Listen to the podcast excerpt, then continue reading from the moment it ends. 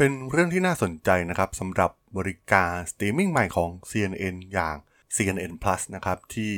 เปิดตัวเมื่อวันที่ 29 มีนาคมที่ผ่านมา และภายในระยะเวลาเพียงแค่ 1 เดือนนะครับ ในวันที่ 30 เมษายนก็ได้ปิดบริการนี้ไป โดยผู้บริหารเนี่ยได้อ้างว่ามันไม่สอดคล้องกับกลยุทธ์ระยะยาวนะครับที่กำหนดโดยผู้บริหารของ Discovery นะครับซึ่ง เข้ารับช่วงต่อ Warner Media เพียงหนึ่งสัปดาห์หลังจากเปิดตัวบริการ ซึ่งพวกเขาเนี่ยวางแผนจะสร้างสุดยอดบริการ ที่รวมความบันเทิงและข่าวสารไว้ในแพ็กเกจเดียว แล้วเรื่องราวของ CNN Plus มีความน่าสนใจอย่างไรนะครับ ไปรับฟังกันได้เลยครับผม You are listening to Geek Forever podcast. Open your world with technology. This is Geek Monday.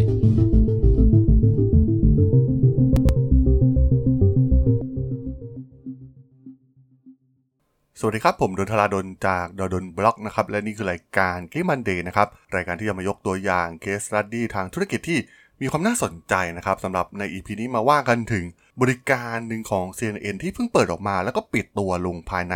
ระยะเวลาเพียงแค่ 1 เดือนนะครับ นั่นก็คือบริการอย่าง CNN Plus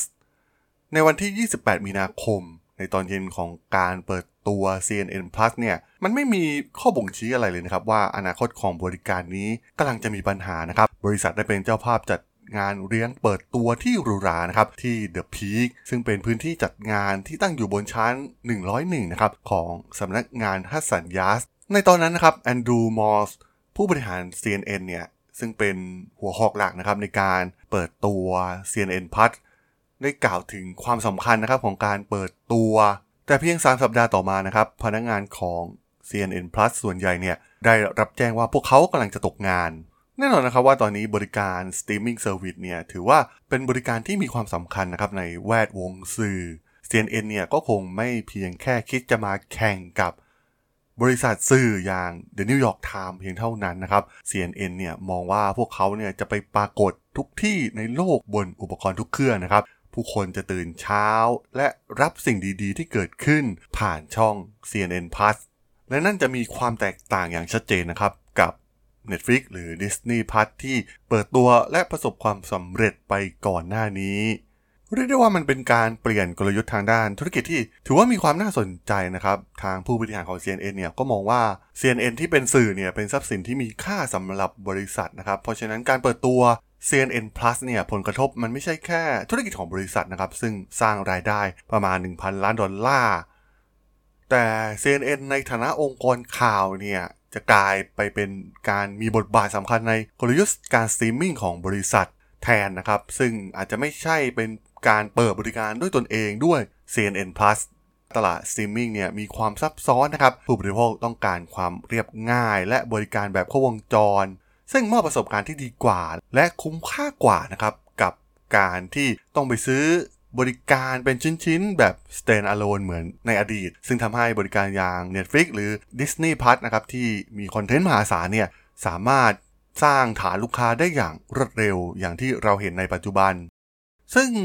การปล่อย CNN Plus ออกมาในตอนแรกเนี่ย ก็จะมีรายการสดประจำวันนะครับ ตามรูปแบบความต้องการของผู้บริโภค รวมถึงบริการ บันเทิงสตรีมมิ่งต่างๆ คล้ายกับช่องอื่นๆนะครับ ทาง CNN เองเนี่ยก็ได้ลงทุนไปอย่างมากมายนะครับ ในการเจรจากับพันธมิตรในสื่อต่างๆนะครับ รวมถึงบริการสตรีมมิ่งฟรีอื่นๆ เช่นสตรีมข่าวของ CBS หรือ NBC News นะครับ ที่จะนำมาออกอากาศใน CNN Plus รวมถึงการดึงผู้บริหารระดับสูงอย่าง Chris Wallace จาก Fox News นะครับ ให้มาเป็นพิธีกรหลักในการสัมภาษณ์ในช่อง CNN Plus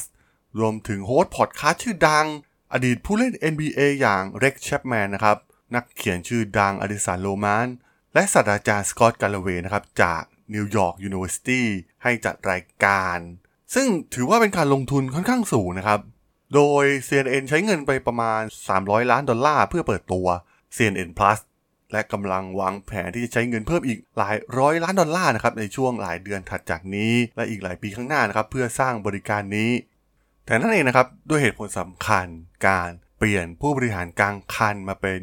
คิสลิกนะครับที่ได้มาปิดบริการอย่างรวดเร็วนะครับ ภายในระยะเวลาเพียงแค่ 1 เดือนเท่านั้นหลังจากการเปิดตัว ซึ่งแม้สิ่งต่างๆที่จะลงทุนไปแล้วนะครับ ทาง CNN ก็จะมาลงบนแพลตฟอร์มอื่น ๆ ในเครือข่ายอื่น ๆ ที่เหมาะสม ตัวอย่างเช่นในทางช่อง Discovery เองนะครับ แน่นอนว่าเหตุผลหลักเนี่ยมันก็น่าจะมาจากการเปลี่ยนผู้บริหารนะครับ แต่ว่ามันเป็นเรื่องที่มีความน่าสนใจนะครับผู้บริหารก่อนหน้า อย่างเดวิดซัลลาฟนะครับ ซึ่งคุ้นเคยกับ Wall Street แล้วก็พยายามผลักดันให้เกิด CNN Plus ซึ่งแน่นอนนะครับว่าเขาก็ค่อนข้างเข้าใจถึงเรื่องของเทคโนโลยีรวมถึงการกล้าได้กล้าเสียนะครับ เพราะว่าเขาคุ้นเคยกับ Wall Street มากกว่านะครับ ซึ่งทำให้เขาตัดสินใจเสี่ยงที่จะสร้าง CNN Plus ออกมา แต่แน่นอนนะครับว่าการเปลี่ยนผู้บริหารมาเป็นคิสลิกเนี่ยก็ค่อนข้าง conservative กว่านะครับ และที่สำคัญปัญหาที่เกิดขึ้นครับ Netflix นะครับที่ตอนนี้หุ้นตกอย่างหนักฐานผู้ใช้งานเนี่ยไม่เพิ่มขึ้นเป็นครั้งแรกในรอบหลายปีนะครับทำให้หุ้นตกดิ่งมากๆเนี่ยก็น่าจะเป็นปัจจัยที่สำคัญปัจจัยหนึ่งนะครับที่ทำให้ CNN เปลี่ยนยุทธศาสตร์ในครั้งนี้ ซึ่งมันค่อนข้างสอดคล้องกับ สิ่งที่ Bill Ackman นะครับนักลงทุนกองทุนชื่อดังนะครับ ที่ได้กล่าวถึงเรื่อง Netflix ไว้นะครับว่าหนึ่งในสิ่งที่เราได้เรียนรู้จากความผิดพลาดในอดีตก็คือ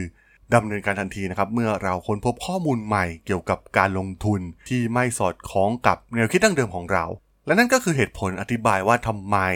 เขาจึงตัดสินใจขายหุ้นทั้งหมดใน Netflix ซึ่งขาดทุนประมาณ 400 ล้านดอลลาร์เลยทีเดียว และนั่นก็อาจจะเป็นตัวอย่างที่สำคัญนะครับว่าทำไม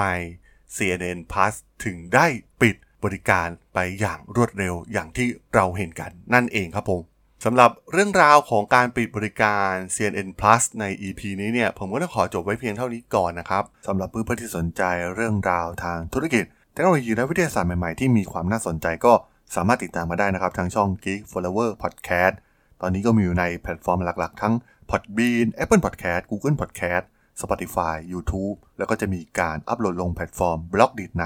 ทุกๆ ตอนอยู่แล้วด้วยนะครับ ถ้ายังไงก็ฝากกด Follow ฝากกด Subscribe กันด้วยนะครับ แล้วก็ยังมีช่องทางหนึ่งในส่วนของ Line แอดที่ แอดธราดล t h a r a d h o l สามารถแอดเข้ามาพูดคุยกันได้นะครับ ผมก็จะส่งสาระดีๆ พอดแคสต์ดีๆ ให้ท่านเป็นประจำอยู่แล้วด้วยนะครับ ถ้าอย่างไงก็ ฝากติดตามทางช่องทางต่างๆ กันด้วยนะครับสำหรับใน EP นี้เนี่ยผมต้องขอลากันไปก่อนนะครับ เจอกันใหม่ใน EP หน้านะครับผม สวัสดีครับ